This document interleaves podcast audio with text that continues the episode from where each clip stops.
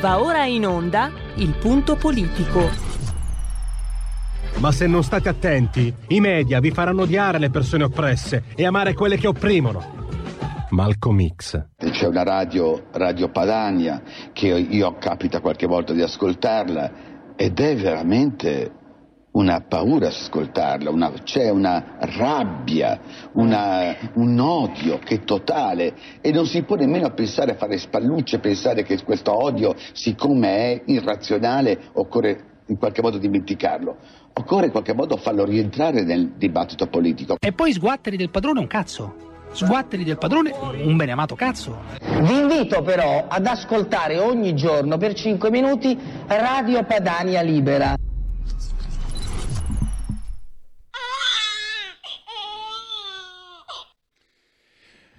Quote rosa, dove sono finite? Non vengono mai considerate quando le vittime sono donne di religione islamica. È successo a Ostia, fateci caso, le, la cosa viene, viene, passata quasi sotto traccia, come fu all'inizio per la povera Samana Bass. Anche qui abbiamo una ragazza...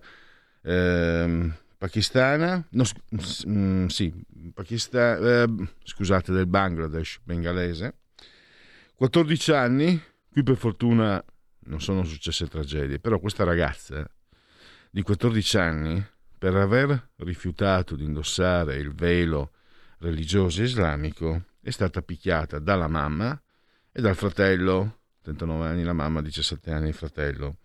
Gli hanno provocato un trauma cranico, graffi, echimosi e altro ancora. Non cose gravissime, ma molto preoccupanti.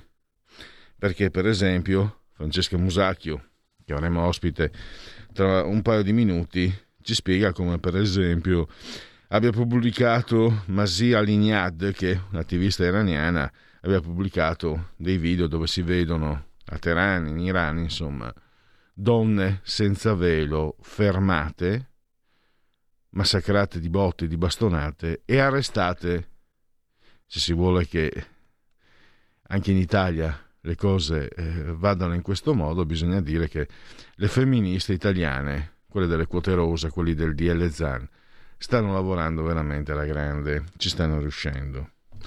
Poi Marco Gregoretti, oggi è il suo giorno, a 14 anni da Nassiria, le foto, i ricordi e le domande. Chi ha ucciso quei carabinieri? Con eh, Marco, anche una piccola proiezione eh, sul, sulla Uno Bianca e sul mostro di Firenze che hanno fatto parte per anni della sua attività di giornalista investigativo. E poi le rubriche, mai più senza, no, eh, sì, mai più senza, è un salto nel tempo, genetriaci, e dite la vostra che io penso la mia, poi grazie a Giulio Cesare Carnelli per qui Parlamento, Manfredi, potente, e oggi per mia fortuna e anche per vostra versione small del punto politico che terminerà alle 16.30, contrariamente a quanto poi succederà da domani a venerdì alle 17.30, ma quello è un altro discorso, è un altro film. Allora, adesso ci mettiamo in collegamento con Francesca Musacchio che proprio oggi sulle pagine eh, del, è l'apertura del quotidiano Il Tempo eh, parla proprio di, di, questo argomento. Allora eh, andiamo a mettere, ecco qua, andiamo subito a mettere in condivisione schermo sulla pagina di Facebook la prima pagina del Tempo, Velo islamico a suon di botte, il titolo, dramma di una ragazzina a Ostia. Ne ha parlato eh, Francesca Musacchio che conoscete e che abbiamo al microfono. Grazie Francesca per la tua consueta disponibilità. Ciao, buonasera, grazie a voi. E eh, tu ah, hai anche pieno titolo, non è solo chiaramente un articolo, non è solo un fatto di cronaca, ma è un fatto di cultura islamica, di società islamica nel, in Italia ed è un argomento che ormai tu segui da molti anni, hai, hai anche scritto libri al riguardo. Eh, quello che, che, stupisce è che quasi quasi questi fatti, Francesca, quello che ha stupito me almeno, siano quasi ignorati, siano considerati ormai quasi abituali nella cronaca nera italiana. Non dovrebbe essere così, secondo me almeno. Mm, no, beh, non dovrebbe essere così, ma eh, più che oltre a essere un fatto di cronaca che potrebbe avere diciamo, lo spazio appunto della cronaca, probabilmente bisognerebbe interrogarsi un po' eh, più approfonditamente e capire che tipo di società stiamo costruendo e che tipo di società eh, ci ritroveremo nel futuro. Okay? E, questo non ha nulla a che fare con eh, la fede, la religione o il razzismo, no, questo ha a che fare con, eh, una, eh, dire, con, con l'idea che la, la, società che stiamo creando potrebbe avere dei conflitti al suo interno che rendono eh, problematica la vita di tutti. Okay? Il problema delle seconde generazioni, perché di questo stiamo parlando, è un problema che in Italia sta affiorando diciamo da, da, da pochissimo tempo, mentre in altri paesi europei come ad esempio in Francia, e ci diciamo sempre la stessa cosa, cioè che la storia dell'immigrazione in Francia è, è più lunga e quindi hanno anche diciamo, la possibilità di vedere già gli effetti del lungo periodo. No? Allora, le seconde generazioni, eh, diciamocelo francamente, in Francia e sono le generazioni che hanno fatto l'attentato al Bataclan. Uh-huh. Ok? Di questo stiamo parlando. Eh, le seconde generazioni sono quelle che vivono eh, a Molenbeek eh, in Belgio. Le seconde generazioni sono quelle che vivono, ma non perché sono necessariamente dei terroristi, attenzione, non sto dicendo questo. Dico che le seconde generazioni, se non vengono lasciate libere di decidere che tipo di vita vogliono vivere, se quella diciamo, del paese di origine, quindi quella proposta dalle famiglie, o se è la vita, diciamo, chiamiamola occidentale per semplificare, possono avere dei problemi. E il problema in questo caso questa ragazzina di Ostia che non voleva mettere il velo, quindi veniva picchiata dalle mamme e dal fratello ed è stata costretta a rivolgersi ai carabinieri per magari per evitare problemi di piede, comunque lei era impaurita. La seconda generazione è Saman Abbas, che presumibilmente da quello che insomma, gli investigatori sospettano è stata uccisa perché non voleva sposare il parente in Pakistan più grande di lei, quindi si è ribellata a un matrimonio forzato. Allora, queste seconde generazioni vanno in qualche modo eh, affrontate, quindi va, va capito di che cosa mm. stiamo parlando. Non possiamo poi a un certo punto svegliarci fra dieci anni e renderci conto di avere un problema eh, che, ripeto, non è soltanto la religione, perché questo sarebbe un ragionamento riduttivo, è un sistema di vita, di società che non è come il nostro. Va bene? Le nostre, diciamo, le ragazze italiane occidentali possono uscire di casa con molta tranquillità frequentare le amicizie, vanno a scuola, vanno in discoteca, vanno in pizzeria, eccetera, eccetera. Fanno una vita, della, una vita da adolescente. Se andiamo a rimestare eh, nel, invece nel, nel, diciamo, nella parte della società che fa fatica ad integrarsi, troviamo realtà molto diverse. Quindi queste, queste ragazze che fine faranno? Saranno, cresceranno carichi di rabbia e poi esploderanno in qualche modo, verranno eh, picchiati, eh, maltrattati, costretti a vivere una vita. Cioè, è comunque una parte della società che non è, eh, diciamo, mh, mm, eh, uso il termine sano anche se eh, potrebbe sembrare improprio, però comunque una parte di società che fa fatica ad andare avanti. Okay, perché poi Francesca, scusami, ti, ti, interrompo, c'era un intervento Prego. di un ascoltatore che voleva sì. proprio mm, chiederti sull'argomento o certo. intervenire. Pronto? Sì, pronto, buonasera, grazie della possibilità. Eh, innanzitutto complimenti per la vostra ospite, molto molto chiara. Io eh, volevo dire due cose, mi auguro che siano eh, pertinenti. La prima è che la vostra ospite ha assolutamente ragione eh, su un punto perlomeno che mi sta a cuore. Non pensiamo eh, che i terroristi islamici che hanno colpito tanto in Belgio quanto in Francia non fossero eh, ben assimilati. Prendiamo Molenbeek per esempio, La eh, famiglia di quell'attentatore che poi aveva colpito anche Parigi, beh, era una eh, famiglia che viveva in pieno centro eh, storico di Molenbeek, in un quartiere a, Bruxelles, che lavorava per i trasporti locali, tanto il padre quanto uno dei due fratelli, eh, ricevevano sussidi, avevo letto su libro che avevano all'epoca ricevuto eh, sussidi per un totale di oltre 100.000 euro eh, dal, eh, dal, comune di Molenbeek, eh, per cui la favola che si tratti di persone emarginate, questo non è assolutamente vero. Mm. Il secondo dato è che per esempio ci sono stati dei dati di cronaca eh, qualche tempo fa, per cui per esempio dei combattenti radicalizzati che partivano per la rotta balcanica per poi raggiungere la Siria e unirsi all'ISIS sono partiti da città come Milano, come Brescia, come Torino e erano tra l'altro giovani. Alcuni di questi giovani avevano poco più di 19 anni, sono morti combattendo in Siria. Cioè noi facciamo finta di non leggere un dato enorme. L'ultimo punto sul quale volevo chiedere un parere alla vostra ospite è questo.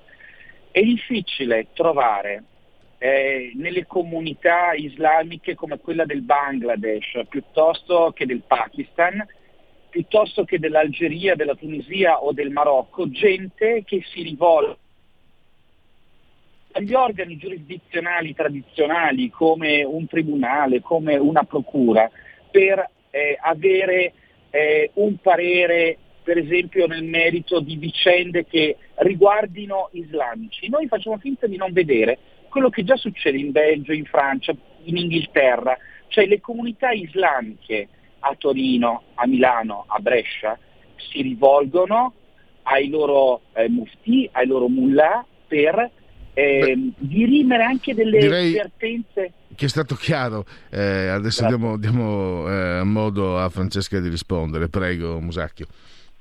Sì, sì, allora partendo dall'ultima considerazione del, dell'ascoltatore, sì, è vero, eh, è molto frequente che diciamo, le questioni, chiamiamole legali, ecco, vengano affidate ai NEM o comunque per la risoluzione a, ehm, a personaggio, entità della comunità, questo è assolutamente vero.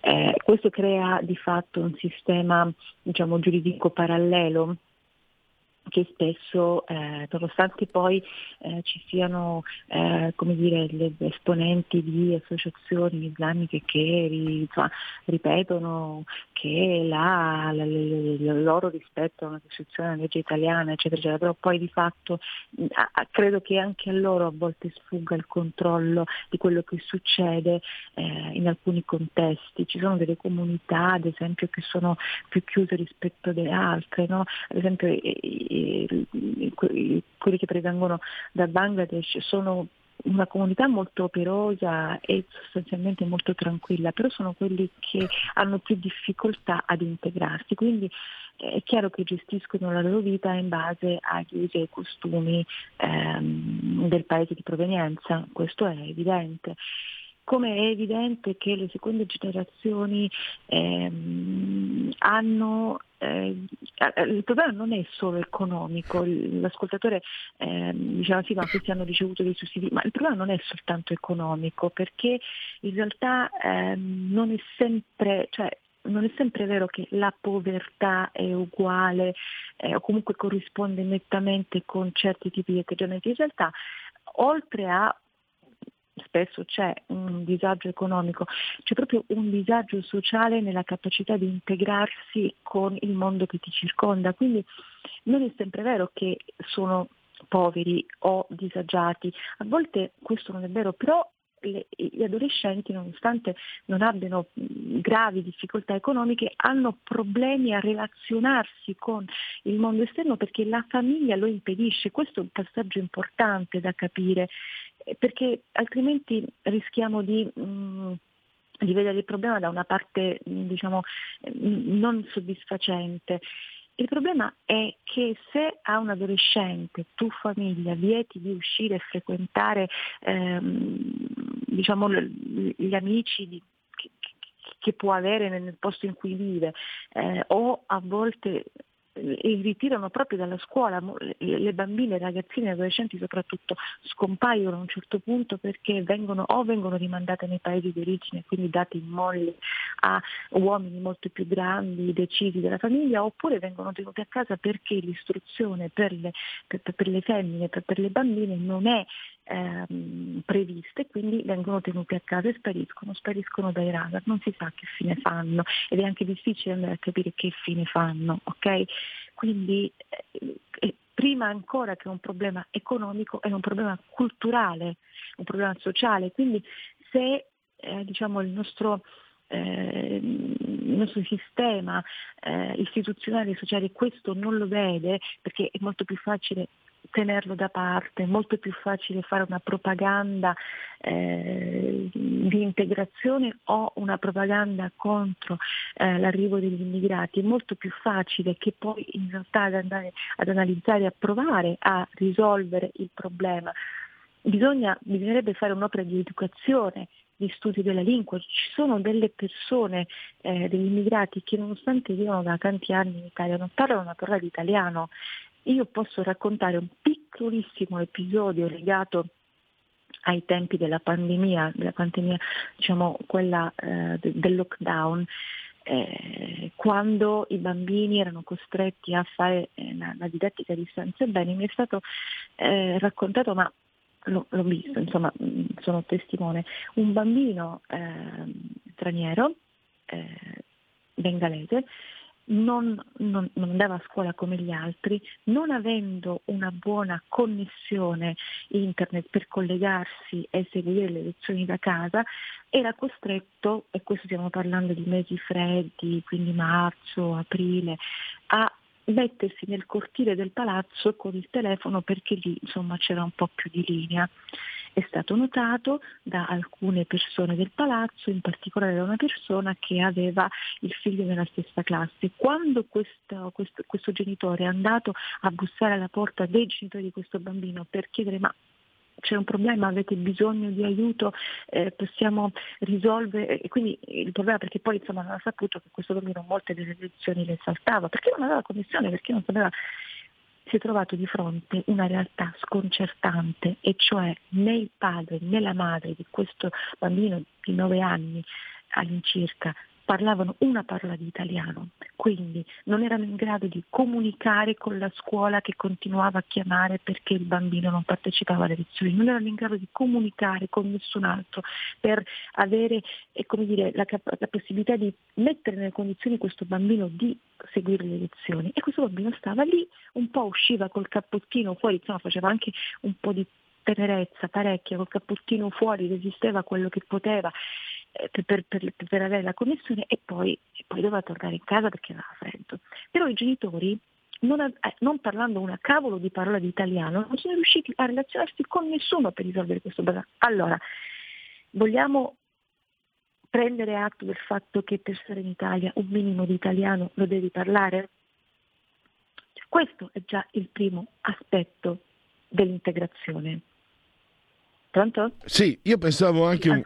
volevo aggiungere un altro... Sì, scusa, non sentivo più, no. pensavo fosse caduta la linea. No, no, no.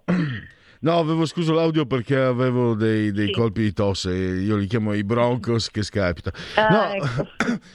no, una considerazione che, che ritorna da, dai tempi di Ina Salem. Eh, queste ragazze esprimono eh, una grande approvazione con il loro comportamento verso il modello che offriamo noi, cioè che offre eh, la società sì. occidentale questo girare le spalle io trovo sia drammatico, sia, sia in, in, impossibile da sopportare. Cioè, io vedo che, non so, sai, alla fine si arriva sempre lì. Le femministe non dicono niente, sbraitano di quote rosa, sbraitano di legge Zan. Quando ci sono queste ragazze che dicono il, il vostro è il modello giusto e che potrebbero quindi rappresentare il ponte per un'integrazione corretta, certo. per non avere certo. integralismi che provocano i morti negli attentati, no? Perché certo. se, se, queste ragazze si affermano, faranno da modello per gli altri. Non avrà più un fratello scemo che la picchia come è successo a Ostra, il fratello 17. Certo. Cioè dico scemo perché picchiare la sorella perché non non porta il velo, dal mio, dal mio, punto di vista, è, cioè già picchiare una sorella, io, no, io sono figlio unico, ma picchiare una sorella, magari quando si è bambini, due o tre anni si può bisticciare, ma picchiare una sorella io lo trovo insopportabile, già questo. Ecco, è, è questo che mi viene proprio ex abrupto come sentimento e come considerazione. Prego. Sì, sì, beh, è, è, è, tutto il contesto che è sconcertante, perché vedi, io ritengo che, allora, se un adolescente, un ragazzo vuole vivere la dimensione diciamo, delle sue origini, ok, perfetto, eh, eh, però deve essere una sua scelta, ok? Non deve essere una imposizione. Tra l'altro a volte, come abbiamo visto in questo caso di Ostia, anche con la violenza fisica, no? Allora se vuoi vivere quella dimensione benissimo, ma devi esserne consapevole, devi essere, deve essere una tua scelta e soprattutto non deve essere un'imposizione. Perché poi eh, diventa difficile ehm, spiegare a questi ragazzi che quella rabbia che, con cui crescono dentro non deve essere incanalata eh, verso l'esterno, ma neanche in forma di autolesionismo, cioè non, diventa difficile eh, non avere una generazione arrabbiata. Ecco, io ho molta paura di questa generazione arrabbiata che, che, che, che potrebbe, che, potrebbe che, si crea, che si crea, perché è chiaro che eh, vivere in Italia non è come vivere in Pakistan e quindi eh, le ragazzine, i ragazzini vedono cose diverse che, che gli piacerebbe fare, che gli piacerebbe avere e che vorrebbero condividere con i propri compagni di classe italiani o anche di altre eh, nazionalità, ma comunque in una forma di condivisione diciamo tranquilla, e poi però quando tornano a casa, a Roma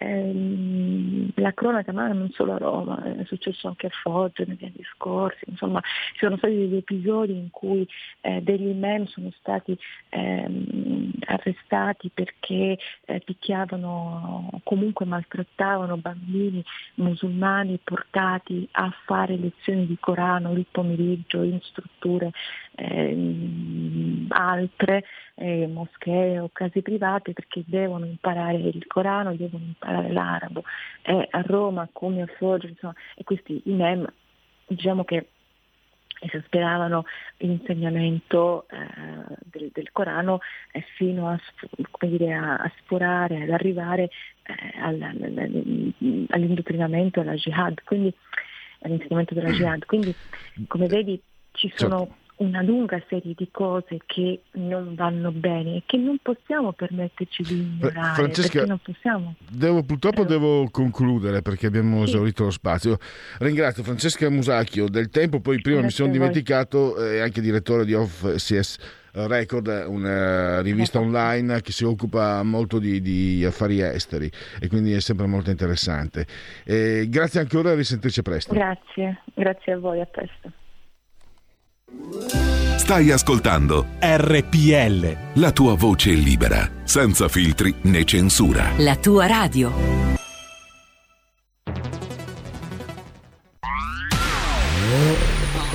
Auto nuova fiammante col suono nuovo. È il DAP Plus che si sente a tuono. La provi e senti subito com'è che va.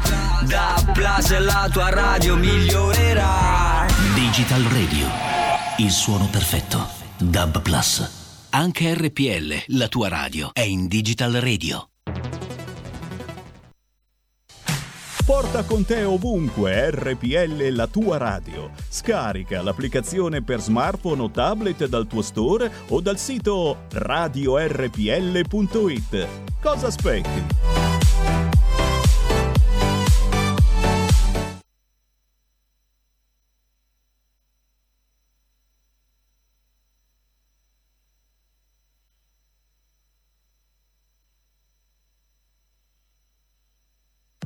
Ciao, sono Gemma Gaetani. Ogni sabato a partire dalle 11 e fino alle 11.30 su RPL ho eh, l'onore eh, di condurre eh, una gemma in cucina alla scoperta delle gemme della cucina innanzitutto italiana e vi volevo oh, dire, vi volevo ricordare che è aperta la campagna abbonamenti RPL. Eh, Giorgio Gaber diceva, cantava, teorizzò appunto oh, che libertà è partecipazione e partecipazione è anche sostegno. Potete abbonarvi a RPL, eh, una radio non libera ma liberissima, eh, a partire da 8 euro mensili, eh, ma ci sono anche formule che vi permettono di partecipare ancora di più. Addirittura con il livello creator potete creare una puntata con il vostro conduttore preferito. Trovate tutti i dettagli a questo link www.radiorpl.it slash abbonati.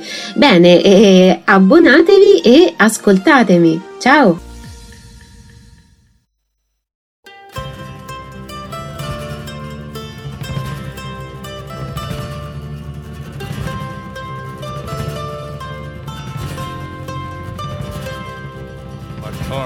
And Richard Tauber are singing by the bed. There's a glass of punch below your feet and an angel at your head. There's devils on each side of you with bottles in their hand. You need one more drop of poison and you'll dream of foreign lands. When you pissed yourself in Frankfurt and got sipped down in Cologne And you heard the rattling death trains as you lay there all alone Frank Ryan bought whiskey in a brothel in Madrid. And you take some fucking black shirt who was cursing all the yids And a sick bit of Coot Cullen will kneel and say a prayer. But the ghosts are rattling at the door and the devil's in that chair. Ah!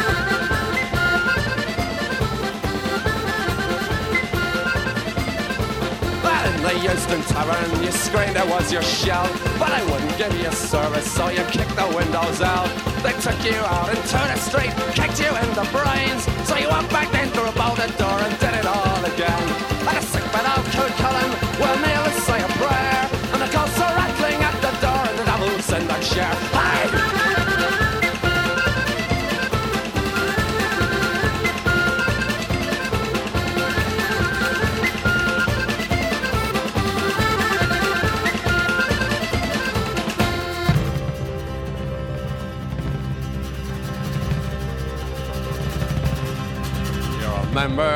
foul evening when you heard the banshees howl.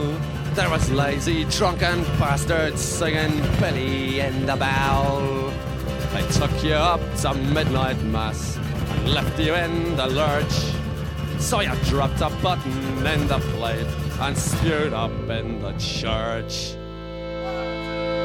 Now you sing a song of liberty for blacks and packs of jocks. And I'll take you from this dump you're in and stick you in a box. Then I'll take you to the prior and shove you in the ground. Where you stick your head back out and shout, we'll have another round. At the great side of Cullen, we'll kneel around and cry. And God is in his heaven, and Billy's down by the bay.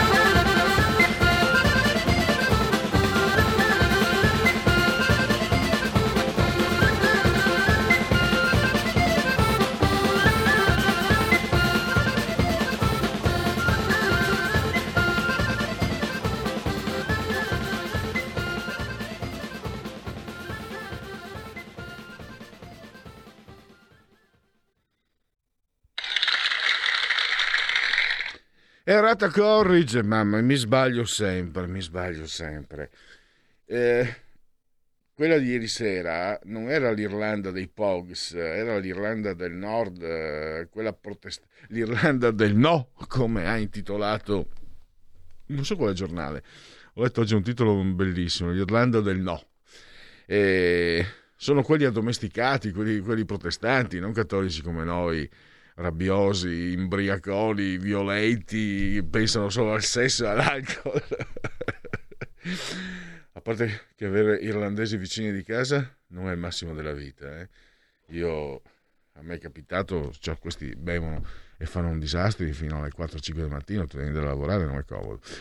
Va bene, comunque i Pogs, i Pogs, i Pogs, eh, gruppo favoloso di Shane, Shane McGowan, che poi diciamo non è stato allontanato, si è allontanato per problemi di alcol e di vario genere. Se vi capita, lo potete confondere con Noel Rotà del Negersfer, che però è morto purtroppo, perché entrambi hanno una dentatura un po' particolare.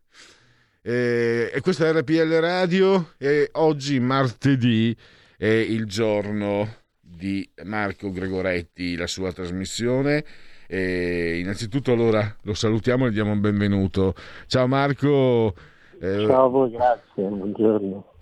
Allora, io partirei da, da un tuo eh, messaggio che ho visto sul, sui caduti di Nassiria a 14 anni eh, foto, ricordi e questa domanda: chi ha ucciso quei carabinieri? Poi, naturalmente, eh, Marco, tu lo sai, questa è la tua trasmissione è tema libero, quindi io, io parto da qui, poi tu, naturalmente. Eh, pu- puoi, puoi, girare dove, dove, dove, ti sembra più importante tra, mh, mm, o più interessante sui temi che, che, che preferisci, ovviamente. Allora, eh, in Assiria è una, una ferita ancora aperta. Ma dunque io eh, po- pochi giorni dopo eh, l'attentato eh, ricevetti una telefonata da un carabiniere che aveva perso il suo amico eh, a, a Nassiria e quindi eh, incontrammo e, mi diede tantissime belle fotografie eh, che, che che ho messo nel, nel mio blog e scrive feci per, per, Panorama, mi ricordo che feci questa fotogallery diciamo di, di, del dramma. Eh. Poi eh, qualche tempo dopo mi chiamarono due, eh, sopra, due sopravvissuti che erano eh, il, che due carabinieri, il maresciallo Urtaggio Bultalaggio, scusami, e di, di Savona e eh, un altro eh, carabiniere si chiamava Boss, mi sembra che anche lui era di Savona, ci vedemmo e, e, e ne nacque e, e fece un lungo articolo per il giornale in cui lavoravo in quel, in quel periodo, articolo che poi ho rimesso nel mio blog ed è quello che eh, che con tutti gli anni poi ripropongo con tutte le fotografie. È una ferita aperta perché, eh, voglio dire, lo Stato sembra un po' essersene dimenticati, credo, dimenticato. credo che ci siano ancora delle, delle burocrazie aperte per i riconoscimenti alle famiglie dei, delle vittime e anche ai sopravvissuti, perché il maresciallo di Savona eh, da, eh, da, allora non si è più ripreso. Poi abbiamo anche un, un rapporto di, di, di, simpatia, era un, un, omone grande, grosso, forte, è quello che, che, si vede nella foto del, del, mio blog appoggiato al fucile, ma eh, lui tutte le notti eh, a, si alza di soprasfalto, sono passati ormai quanti anni sono passati? Tantissimi, no? ecco, si, si, sveglia urlando e, e suoi, il suo racconto è, insomma, eh, ti, fa, ti, fa, capire anche perché in quelle condizioni ancora adesso psicologicamente credo che abbia questa sindrome eh, post-traumatica che non passerà mai, poi molti di loro hanno mandato per aria tutto quello che avevano, perché quando tu a un certo punto sei, sei, sei lì in mezzo a questa polvere, a questa, a questa morte, a queste urla, e, e, stai camminando, senti qualcosa di morbido sotto la scarpa e, e alzi la scarpa e c'è un pezzo, di, un pezzo intimo del corpo del tuo vicino di, di branda nel compound capisci che non, non potrai mai più riprenderti. E quindi eh, io tutti gli anni insomma poi ripubblico quell'articolo e sto cercando di convincere eh, il maresciallo a eh, rilasciarmi un'altra intervista per tutte le ingiustizie che ancora sono aperte nei confronti di queste povere persone, sia le famiglie delle vittime e sopravvissuti, che anche loro hanno la vita massacrata, sono morti dentro. Diciamo. E poi c'è tutta la parte diciamo, che riguarda eh, la dinamica, no? lì racconta a un certo punto come hai, ho sentito come nell'aria un click, no? dice come se si fosse a un certo punto sospeso il tempo, ho sentito questo click che ha, che ha, che ha come posso dire, ha avvisato eh, che ci sarebbe stata l'esplosione. E c'è stata questa esplosione. Ma questa esplosione, secondo tante ricostruzioni, secondo anche quello che io avevo scritto nell'articolo, eh, ho fatto vedere anche le foto delle piantine, come erano disposte, eccetera, forse, forse era evitabile, perché eh, c'erano stati diversi allert da parte dei servizi segreti, dei film in particolare, che aveva segnalato che quella postazione a Nassiria era eh, sotto tiro ed era sotto tiro anche perché era un bersaglio molto, molto, molto facile, c'erano praticamente protezioni, era, eh, c'era una, ed era stato più volte sollecitato, ma anche dall'interno, anche da parte di chi ci stava dentro, da parte credo anche dei, dei militari dell'arma dei carabinieri, era stato più volte sollecitato che venissero, come dire, allestite delle protezioni diverse, insomma era,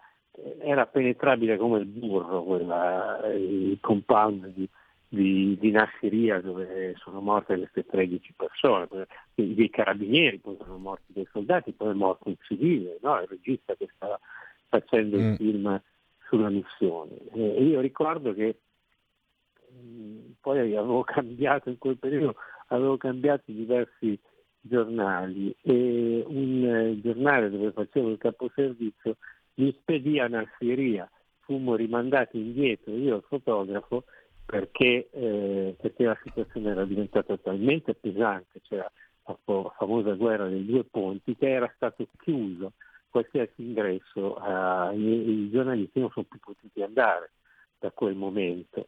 E rimase, credo, un, un fotografo ancora, per, un fotografo italiano che riuscì a restare lì e non so poi dopo adesso un bravissimo fotografo, non faccio non faccio il suo nome, un fotografo molto coraggioso, un fotografo molto coraggioso, che forse ha regalato ancora qualche immagine. E tutto questo, come posso dire, lo possiamo, lo possiamo inserire in una drammatica, nel drammatico capitolo delle cosiddette missioni di pace. Eh, io ne ho seguite un paio, compresa quella della Somalia, che generalmente si risolvono in missioni carneficine, altre che missioni di pace.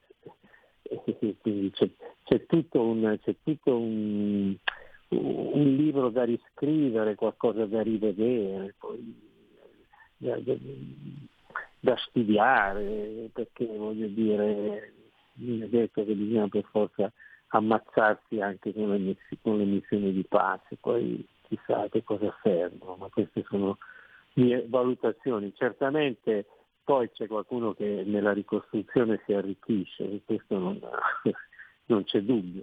Io l'ho visto benissimo a Sarajevo, ecco, Sarajevo quando arrivavano queste imprese potenti a ricostruire la città. Ecco. Insomma, questo è. Ecco, anche quello che, che si riscontra è una certa, mh, mm, come dire, si fatica a collocare questo fatto tremendo, perché non credo che si debba essere per forza di sinistra se nella definizione ufficiale, no? il 12 novembre è diventato anche il giorno per la commemorazione delle vittime di missione di pace. Ecco, eh, chiamare missione di pace sembra un escamotage eh, francamente un po' che, che, prende un po' in giro la gente. Eh, poi il fatto, il fatto comunque di una strage così, così eclatante. Eh, poi abbiamo quelli di sinistra che, che cantano 10-100 mila o scrivono sui muri 10-100 mila in Assiria senza neanche rendersi conto. Eh, abbiamo mh, le istituzioni che No, no, quasi... Io non direi che sono, scusami se ti interrompo, che Ah. sono quelli di sinistra. Centri sociali. Eh? Centri sono, sociali. quelli, sono i coglioni, scusate il termine, che cantano quelle cose, perché io penso che qui non, non sia un problema di, di destra, di sinistra e di centro, qui sia un problema di, di- umanità e, di, e di- e di- politica, di diplomazia, di armi, di non armi e soprattutto di umanità, di rapporti umani. Poi ci sono dei deficienti, perché sono solo dei deficienti, dei cretini che possono, possono dirsi di sinistra o, o di destra, o di- ma sono solo dei cretini. Ecco, io ho sentito anche della gente di estrema destra inneggiare a Bin Laden cioè, per quello, per cui eh, cioè, insomma sono solo dei, dei deficienti. Io non, cioè, non credo di essere No, no, beh, purtroppo lì abbiamo, però, ah, sì, sappiamo, sappiamo che ci sono i tifosi della Fiorentina che ogni volta inneggiano la strage dell'Israele, quindi purtroppo questo fa parte, forse, e, e non è neanche giusto chiamarli tifosi della Fiorentina, cioè sono persone che evidentemente eh, devono, matu- devono sfogare le proprie frustrazioni in quel modo lì. Però allora, to- ritorno un po' all'inizio, sembra che si faccia fatica a mettere a fuoco il significato della strage di Nasseria, cioè come la dobbiamo prendere, come la dobbiamo considerare. Eh, appartiene giocoforza alla memoria collettiva, ma dove sta? Dove la possiamo collocare questa Io non so- tragedia? io, ma io non, non- so dove possa essere, mh, io posso, posso collocarla nella bestialità umana, non, non- non mi viene da collocarla in, una- in un ambito politico, sicuramente non, non la colloco in un ambito politico, la colloco certamente in una- nel terrorismo fondamentalista, assolutamente, eh, nel ricatto nel ricatto fondamentalista verso l'Occidente, assolutamente, però poi dopo noi, eh, come posso dire, eh, prendiamo volentieri i soldi dai pa- dagli stati canaglia e non solo, e non solo il- un famoso politico, perché non so, a Milano abbiamo fatto costruire eh, anche il grattacielo della- della- de- dell'importante banca a uno degli stati canaglia e quindi io non lo so, lo- lo inserisco in questa, in questa guerra millenaria che non è mai finita e che, che- che speriamo finisca, ma che dubito che finirà mai, tra due modi di interpretare la vita, il mondo e, e- e l'umanità, cioè tra le nostre diciamo, radici culturali e le radici culturali di, di un'altra tipologia politico-religiosa che va avanti da 2000 anni questa cosa, no? Non è che ecco, eh, le sette terroristiche degli Ashashin, degli Arian, eccetera, appartengono all'anno 1000, quindi eh, e da allora mm, Bragadin eh, è, una storia vecchia e nuova, eh, l'Islam fermato alle porte di Vienna anche, cioè, no, eh, e poi il Bataclan, e poi insomma, è una, io semmai la inserisco all'interno di questo, di questo filone, filone storico dove, dove tutti hanno delle grandi responsabilità che però non si possono, non si possono chiudere, chiudere gli occhi, quella è stata sicuramente una strage. Poi in Iraq è successo di tutto, no? in Iraq hanno ucciso Patrocchi, in Iraq hanno ucciso Baldoni, in Iraq c'è stato lo strano sequestro di, di Giuliana Sgrena, insomma eh, abbiamo avuto, abbiamo avuto dei, due agenti dei nostri servizi segreti che si sono volatilizzati, eh, abbiamo avuto le, i, i- giornali- il giornalista inglese sgozzato, cioè, sono successe di tutti i colori e quindi la, la strage di Nasseria la, la inserisco lì, ma poi ne sono successe anche altre, di, di, di, di stragi poco raccontate. Io ho un archivio fotografico dell'Iraq che fa spavento, che fa spavento. Mi piacerebbe chiederti perché è strano il rapimento di Giuliana Sgrena, me lo ricordo, ci furono, ci furono, effettivamente punti di domanda. Il rapimento di Giuliana Sgrena, io tanto, mi era stata annunciata una querela che però poi non, non ho più visto, io tanto, diversi anni fa scrissi alcuni articoli eh, e, che si trovano ancora adesso comunque nel mio blog perché eh, io fui informato 48 ore prima della sua liberazione, fui informato e, e mi dissero guarda Greg, tra 48 ore liberano la sgrena. Dico, eh, vabbè. E dopo 48 ore precise liberarono la sgrena. Allora, eh, io eh, voglio dire, eh, adesso devo trovare le parole per evitare guai a tutti quanti, ma il venerdì una donna non entra in moschea se non è eh, in una moschea se non ha come posso dire delle, eh, degli agganci particolari e se non è ben voluto una donna occidentale in, in moschea il venerdì mi sembra strano quel rapimento eh, furono favoleggiate diverse cifre. Comunque siamo in, in un ordine di, di, cifre che si potrebbe aggirare intorno ai 12-13 milioni di euro, secondo alcuni usciti dai fondi riservati dei servizi, che significherebbe che una parte di quelli chissà dove sono rimasti. Eh, un'altra fonte addirittura dice che uscirono da, da un conto segreto che avevano insieme Berlusconi e Putin fatto sta, mi dissero che furono pagati in euro, mi dissero che furono pagati in, eh, in dollari, fatto sta che quel rapimento servì a, a eh, ehm, rendere più pingui le casse del terrorismo internazionale. Quei soldi venivano spesi dai terroristi per comprare le armi da usare contro chi gli aveva dato quei soldi. Ecco, allora questo era il primo, diciamo la mia prima perplessità rispetto al, al reale ruolo di eh, Giuliana Sgrena.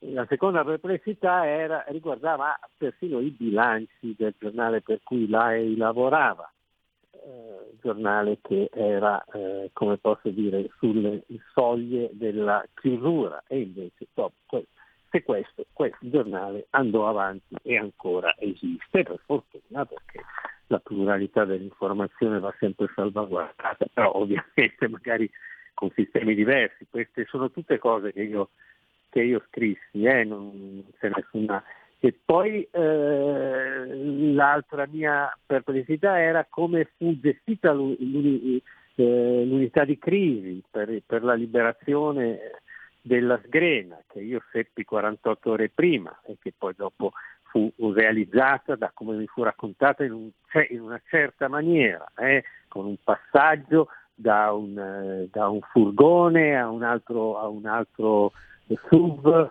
eh, gestito da un'unità particolare dell'intelligence operativa che sono poi dopo quelli che mi informarono che stavano andando a liberarla, diciamo così, che faceva riferimento al sismi di Niccolò Pollari e di Marco Mancini.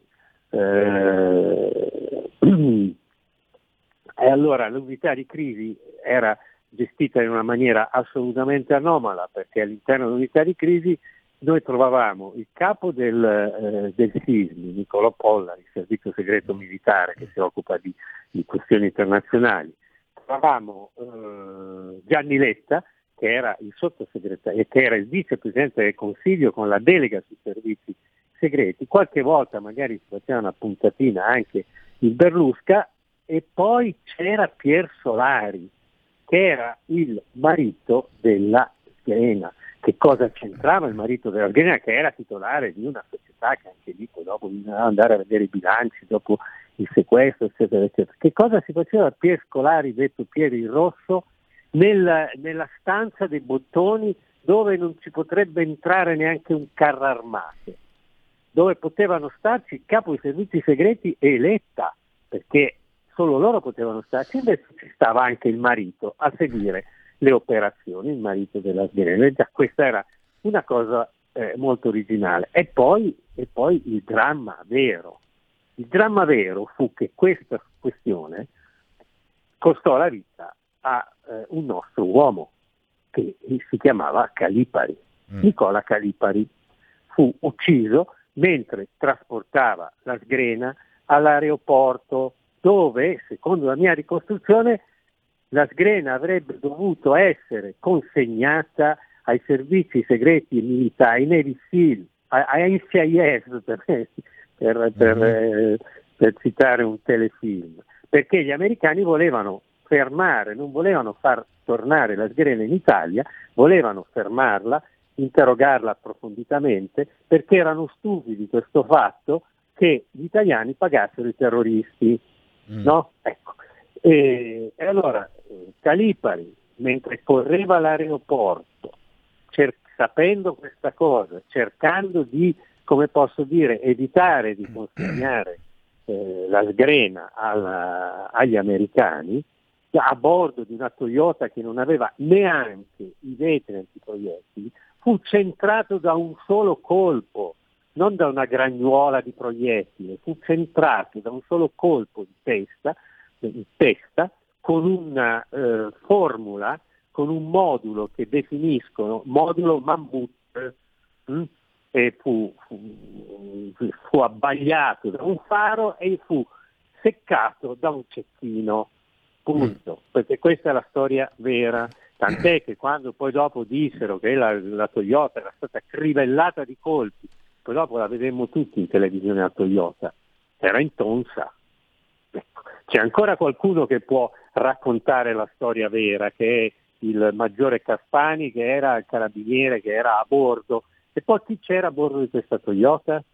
C'era Calipari che guidava, la Sgrena Caspani e poi chi c'era? Secondo qualcuno c'era un terrorista di Al-Qaeda ferito hm, che la sgrena voleva far venire in Italia a curare, cosa umanissima. Ma tutto ciò agli americani non andava più bene. Poi quel giorno, quel giorno, e questa è la mia ipotesi i giornalisti, quel giorno c'era Negroponte, mm. quindi tutti c'erano eh, eh in Iraq, quindi c'erano tutti i checkpoint Ma... allertati.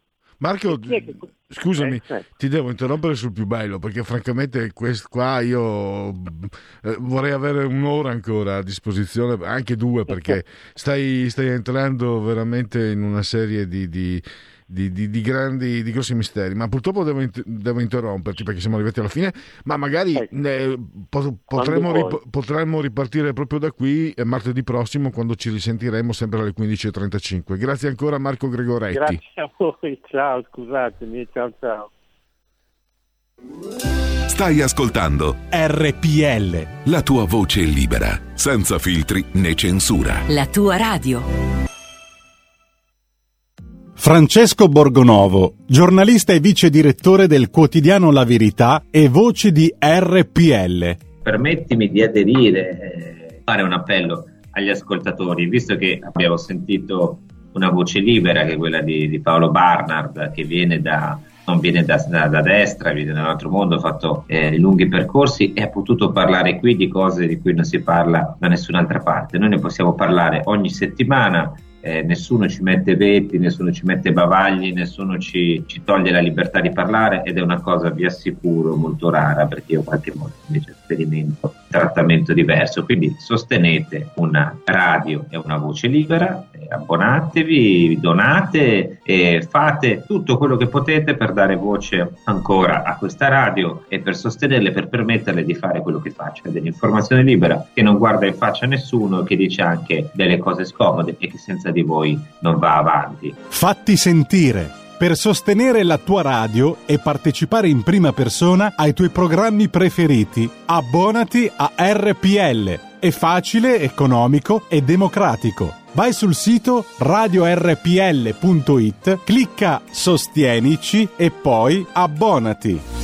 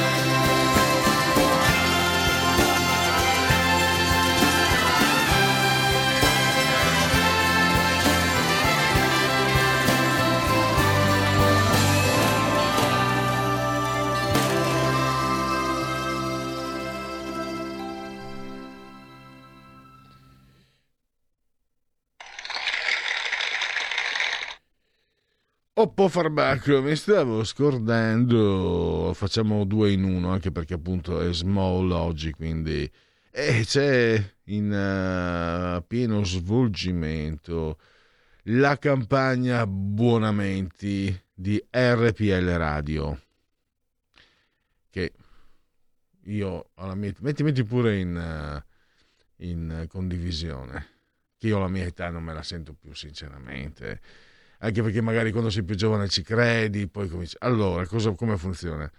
Voi pagate e avrete gli spazi a vostra disposizione per farvi sentire. Ecco come funziona.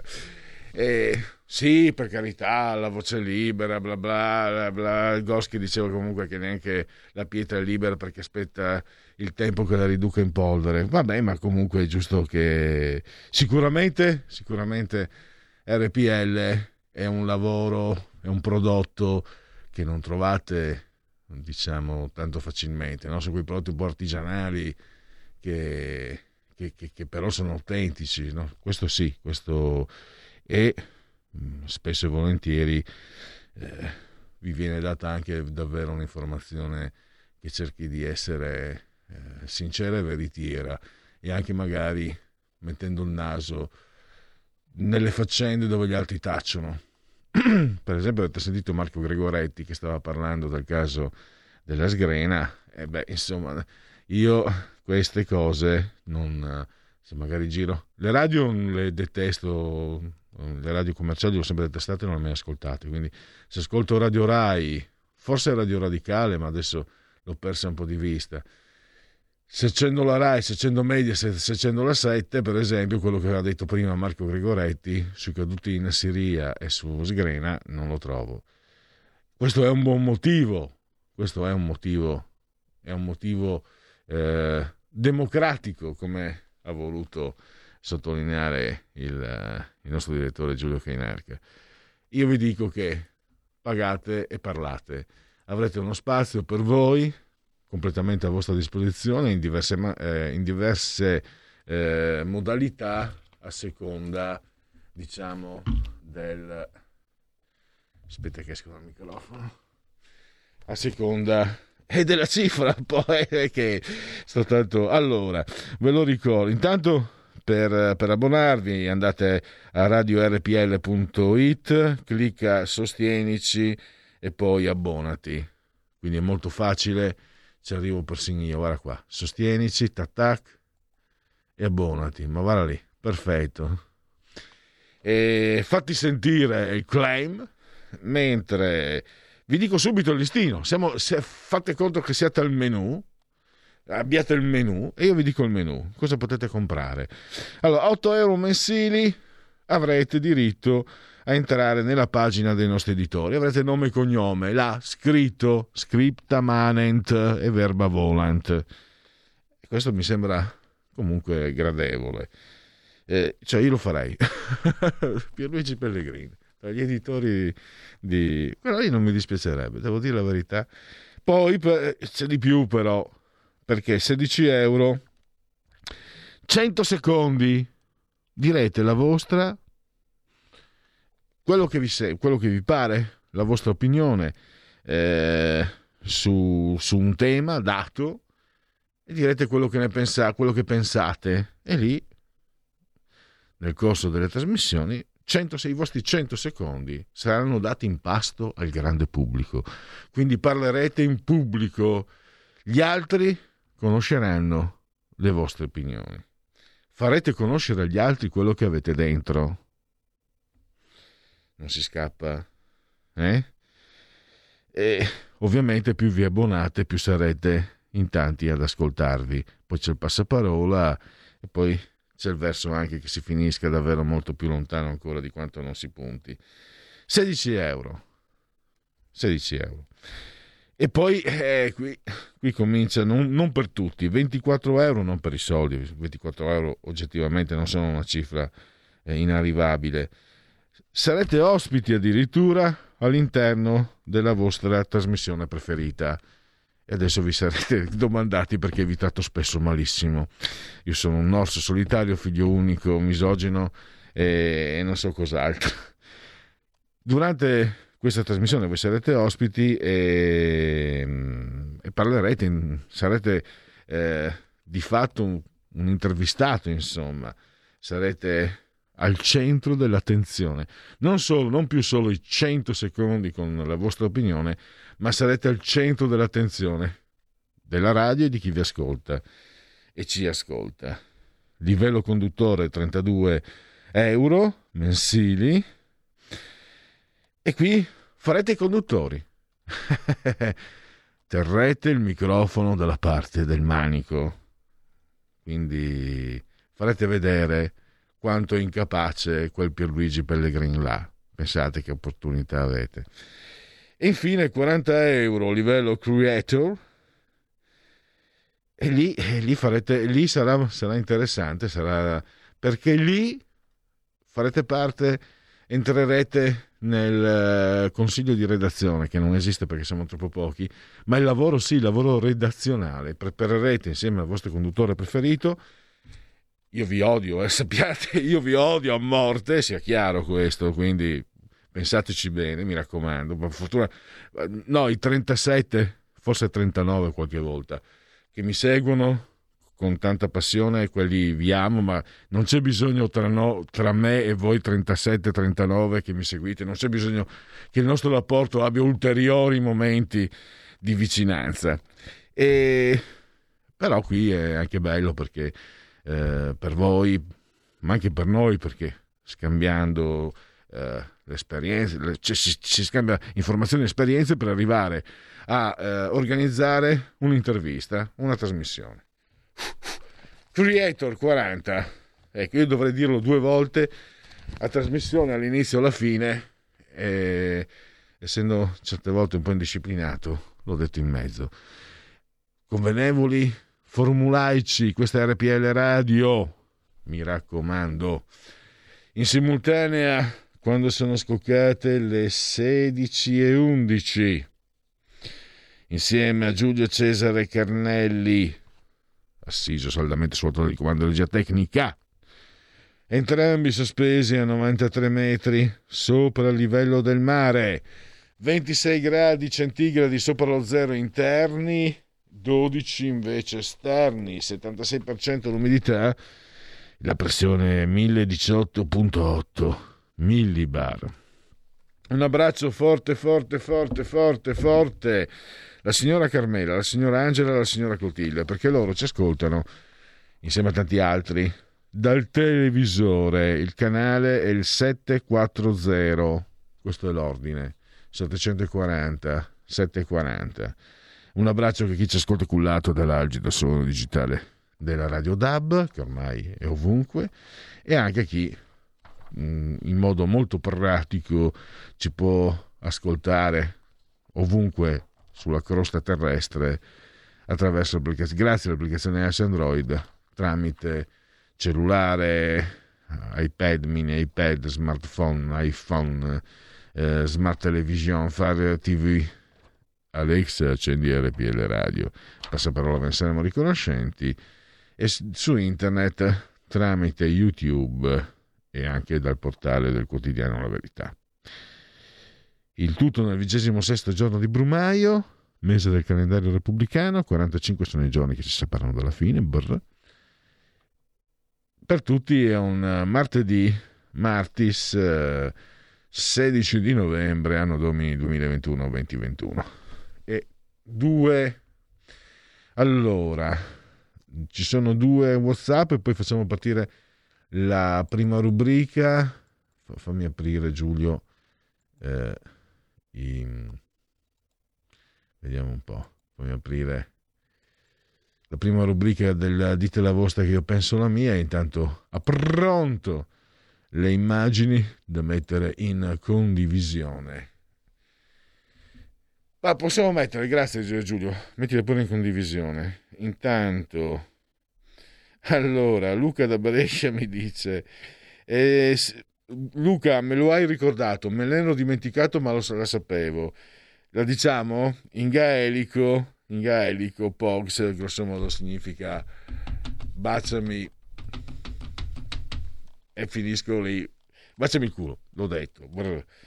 E grazie Luca con la K.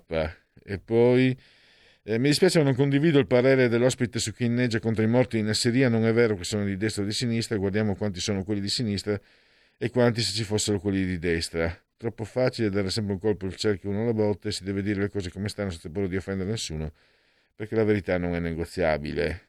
Vabbè, io credo che Marco intendesse dire come si dice di solito quando ci sono, per esempio, per esempio, ho detto, voi sapete che sono anti-juventino naturale, ma quella volta dell'Isel, eh, guardavo il televisore, cioè guerra al Belgio e all'Inghilterra è per conto mio, e non per nazionalismo, ma perché quello che ho visto è inaccettabile, inaccettabile. Persone. È bellissimo bisticciare da, da, da tifosi con gli juventini, ma che nessuno me li tocchi per piacere, come nessuno mi tocchi i milanisti, i romanisti, i napoletani e i laziali. E quindi quello che ho visto è stato inaccettabile. E a Firenze ci sono dei signori che inneggiano all'Eisel. E, e si dice in questi casi, credo che fosse lo spirito di Marco Rigoretti, quelli non li puoi considerare tifosi, offendi il vero tifoso, eh, quelli sono una frangia di frustrati, eccetera, eccetera. Vabbè, comunque, eh, secondo me si dovrebbe anche far pagare l'intervento, dovremmo cominciare a far pagare anche gli interventi via WhatsApp. Eh, perché ormai sapete come si dice in dialetto in uh, idioma eh, idioma veneto? Neanche il cane muove la coa per niente. Andiamo con... eh, dite la vostra, Dite la vostra, che io penso la mia. Il telefono, la tua voce, allo 02 6620 3529. Anche al numero di WhatsApp 346 64 27 756. In Spagna è stato condannato un professore che metteva 10 a tutti gli alunni. Lui nessun pentimento è importante per la crescita dei ragazzi. Questo è lo speaker corner gratuito all'interno del punto politico, se volete approfittare con telefonate o WhatsApp. Eh, poi ci sono le mie modeste proposte, naturalmente. Sempre meglio dei banchi a rotelle. A.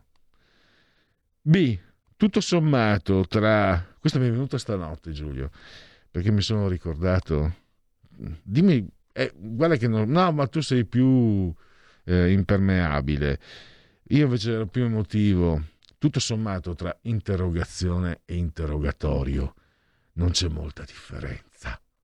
Interrogazione e interrogatorio. Quindi viva il 10, olà, anche se potrebbe essere dis- diseducativo. È stato molto poco di destra questa, questa posizione che, che sto adottando. Santo subito, C. D. Un dubbio. In Spagna, a quelli di Bibbiano allora, cosa darebbero? Il Ministero dell'Istruzione o la Garrota? E questo non è tanto da ridere. E mentre vi dileggiate con queste quisquiglie scolastiche, i poveri migranti ruotano nelle stive degli yacht ONG. Yacht? Yacht? Volete mica che Beppe Caccia vada a fare lo cameriere? Lo cameriero, anzi. Tanto, vediamo un po' anche qualche novità. Le regioni e la paura contagi, Toti e Federiga, restrizioni per i Novax, il governo non abbiamo i numeri come in Austria. Ho letto anche Federiga appunto in Friuli, ha detto Federiga che se sarà lockdown sarà solo per i Novax. Ha detto non devono pagare, chi, chi si è vaccinato non deve pagare per le inadempienze dei Novax che si sottraggono a quelli che sono, diciamo, eh, quelli che sono i comportamenti di un, propri in una società civile. Alto Adige ha aperto un secondo reparto Covid, manca un ricovero per far scattare le, limita- le limitazioni. Quarta ondata, perché in Europa, Stati Uniti e Canada i contagi continuano a salire? In Italia ha annullato l'effetto variante Delta. Medici e infermieri, fuga dal pronto soccorso, stress e denunce, concorsi deserti. E adesso andiamo con la prossima rubrica, Giulio. E segui la Lega. Segui la Lega è una trasmissione realizzata in convenzione con La Lega per Salvini Premier. Allora, aspetta, toglimi la condivisione, se no la gente vede i fatti miei. Allora, ecco qua. Legaonline.it, scritto legaonline.it, da lì potete sapere tutto sulla Lega, conoscere tutto. Segui la Lega prima che la Lega segua te o anche seguisca. Vi potete iscrivere, mi raccomando.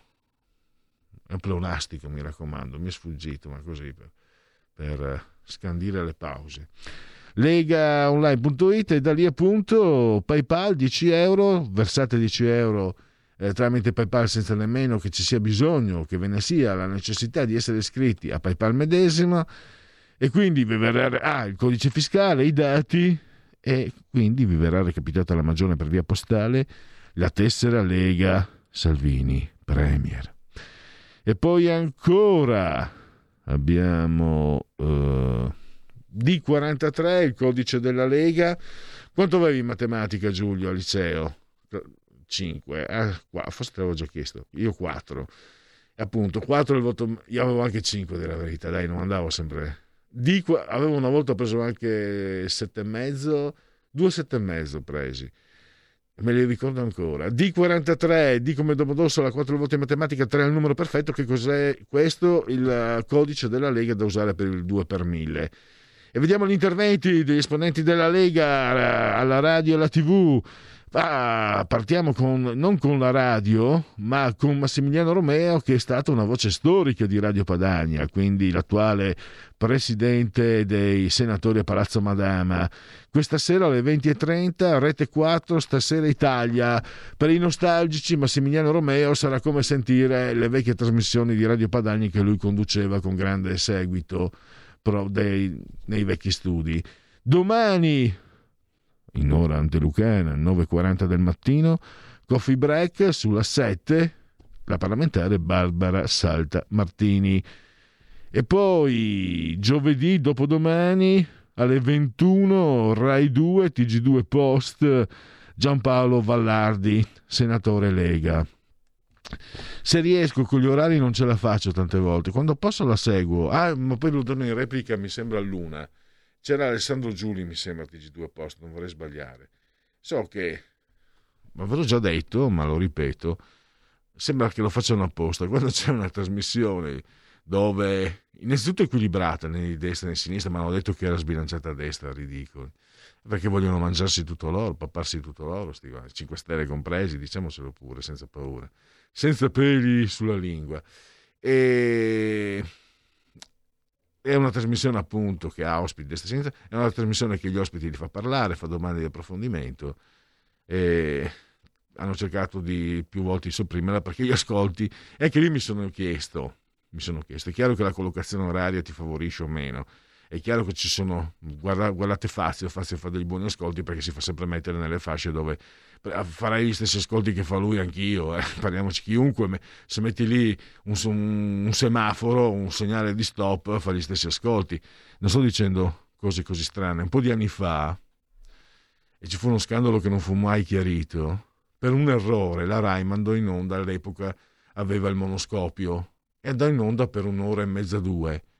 L'Auditel registrò indici di ascolto molto elevati, quindi eh, però io cerco di vedere le cose nella loro rotondità e penso anche che eh, se uno va a urlare come un isterico dicendo alle persone quello che le persone vogliono sentirsi dire, probabilmente ha più ascolto di chi invece cerca di proporre alle persone temi sui quali riflettere e, temi da approfondire. Amen. Quindi ve lo meritate proprio Alberto Sordi. Eh, Giulio, cosa mi manca adesso come rubrica? i genetriaci, credo. Segui la Lega è una trasmissione realizzata in convenzione con La Lega per Salvini Premier. La verità è che sono cattivo, ma questo cambierà. Io cambierò. È l'ultima volta che faccio cose come questa. Metto la testa a posto, vado avanti, rigo dritto, scelgo la vita. Già adesso non vedo l'ora. Diventerò esattamente come voi. Il lavoro, la famiglia, il maxi televisore del cazzo, la lavatrice, la macchina, il CD e l'apriscatole elettrico. Buona salute, colesterolo basso, polizza vita, mutuo, prima casa, moda casual, valigie, salotto di tre pezzi, fai da te, telequiz, schifezze nella pancia, figli, a spasso nel parco, orario d'ufficio, bravo a golf, l'auto lavata, tanti maglioni, Natale in famiglia, pensione privata, esenzione fiscale, tirando avanti, lontano dai guai, in attesa del giorno in cui morirai. Genetriaci del vigesimo sesto giorno di Brumaio, messa del calendario repubblicano. Iniziamo subito Leonardo Loredan, 75 doge di Venezia. Lo ricordiamo per un ritratto mm, incredibile eh, effettuato da Giovanni Bellini. Oh, siamo quando insomma Firenze, poi arriva, arrivò Tiziano, no? Firenze passò un po' la palla, se mi passate eh, dell'arte un po' a, a Venezia.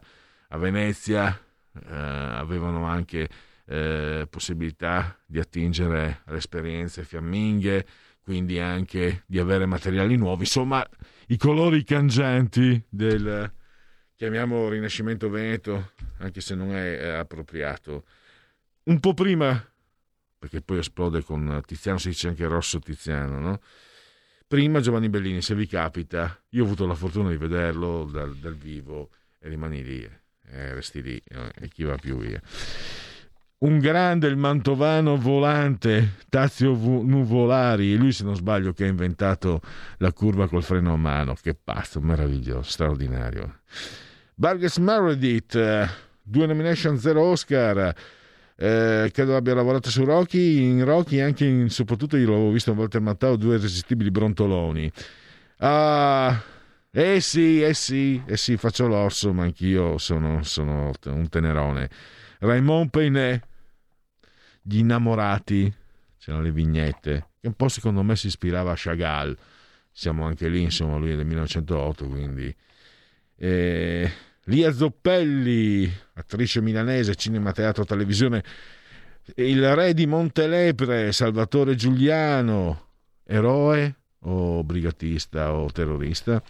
Harry Hahn, giocatore di calcio che nel 1978 sorprese con un missile terra-aria in Italia-Olanda, mondiale di Argentina, Zoff, Dino Zoff, Zoff non l'ha presa bene un grande pugile che è morto un po' di anni fa, Mate Parlov, eh, campione del mondo dei medio massimi, oro olimpico. Un altro pugile, campione del mondo dei massimi, Frank Bruno, inglese. Un'ottima attrice, una delle poche in Italia, Alicia Maglietta, a me piace molto Pane e Tulipani, una promessa del calcio non pienamente riuscita come Giuseppe Incocciati, prima nel Milan, poi nel Napoli. Lisa Bonet, che Giulio Cesare si ricorda in una scena hot con, in Angel Heart con eh, Mickey Rourke, lei era famosa per i Robinson e anche il protagonista poi è diventato ancora più famoso, il protagonista dei Robinson, per quello che ha combinato. E infine Maggie Gyllenhaal, sorella d'arte, eh, eh, una nomination, zero Oscar, siamo tra... Siamo nel cinema. Adesso Manfredi Potenti eh, per qui Parlamento, ringrazio Giulio Cesare Cannelli, voi per aver scelto eh, il punto politico di RPL. Buon proseguimento a tutti. Qui Parlamento. Velocemente per esprimere la totale vicinanza della Lega agli operatori balneari, alla storia e alla tradizione di una vita di impresa che tantissimi hanno dedicato all'accoglienza del turismo balneare.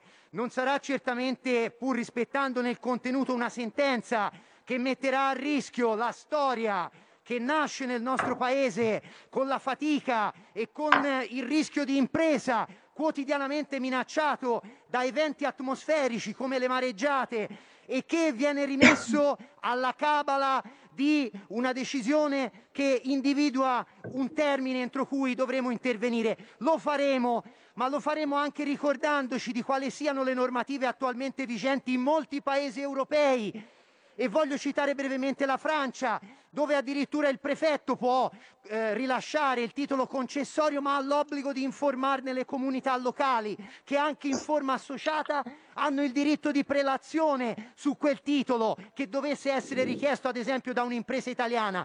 E voglio ricordare il Portogallo, dove ad esempio viene con precisione quantificato l'investimento che ha fatto l'imprenditore qualora il rapporto concessorio dovesse interrompersi prima del tempo e ne viene, e ne viene indennizzato appunto al soggetto privato il rimanente investimento che non è stato ancora ripreso sotto forma di utile. Ebbene, la Lega c'è, la Lega convintamente difenderà questa storia imprenditoriale, lo faremo con attenzione rispetto a quelle che sono anche le tradizioni delle comunità locali, la identità che molti di questi imprenditori garantiscono alla loro prestazione e a quello che è un marchio che in Italia dobbiamo in tutte le maniere preservare rispetto alla minaccia che alcuni colleghi hanno ricordato potrebbe venire anche dalla perdita di queste.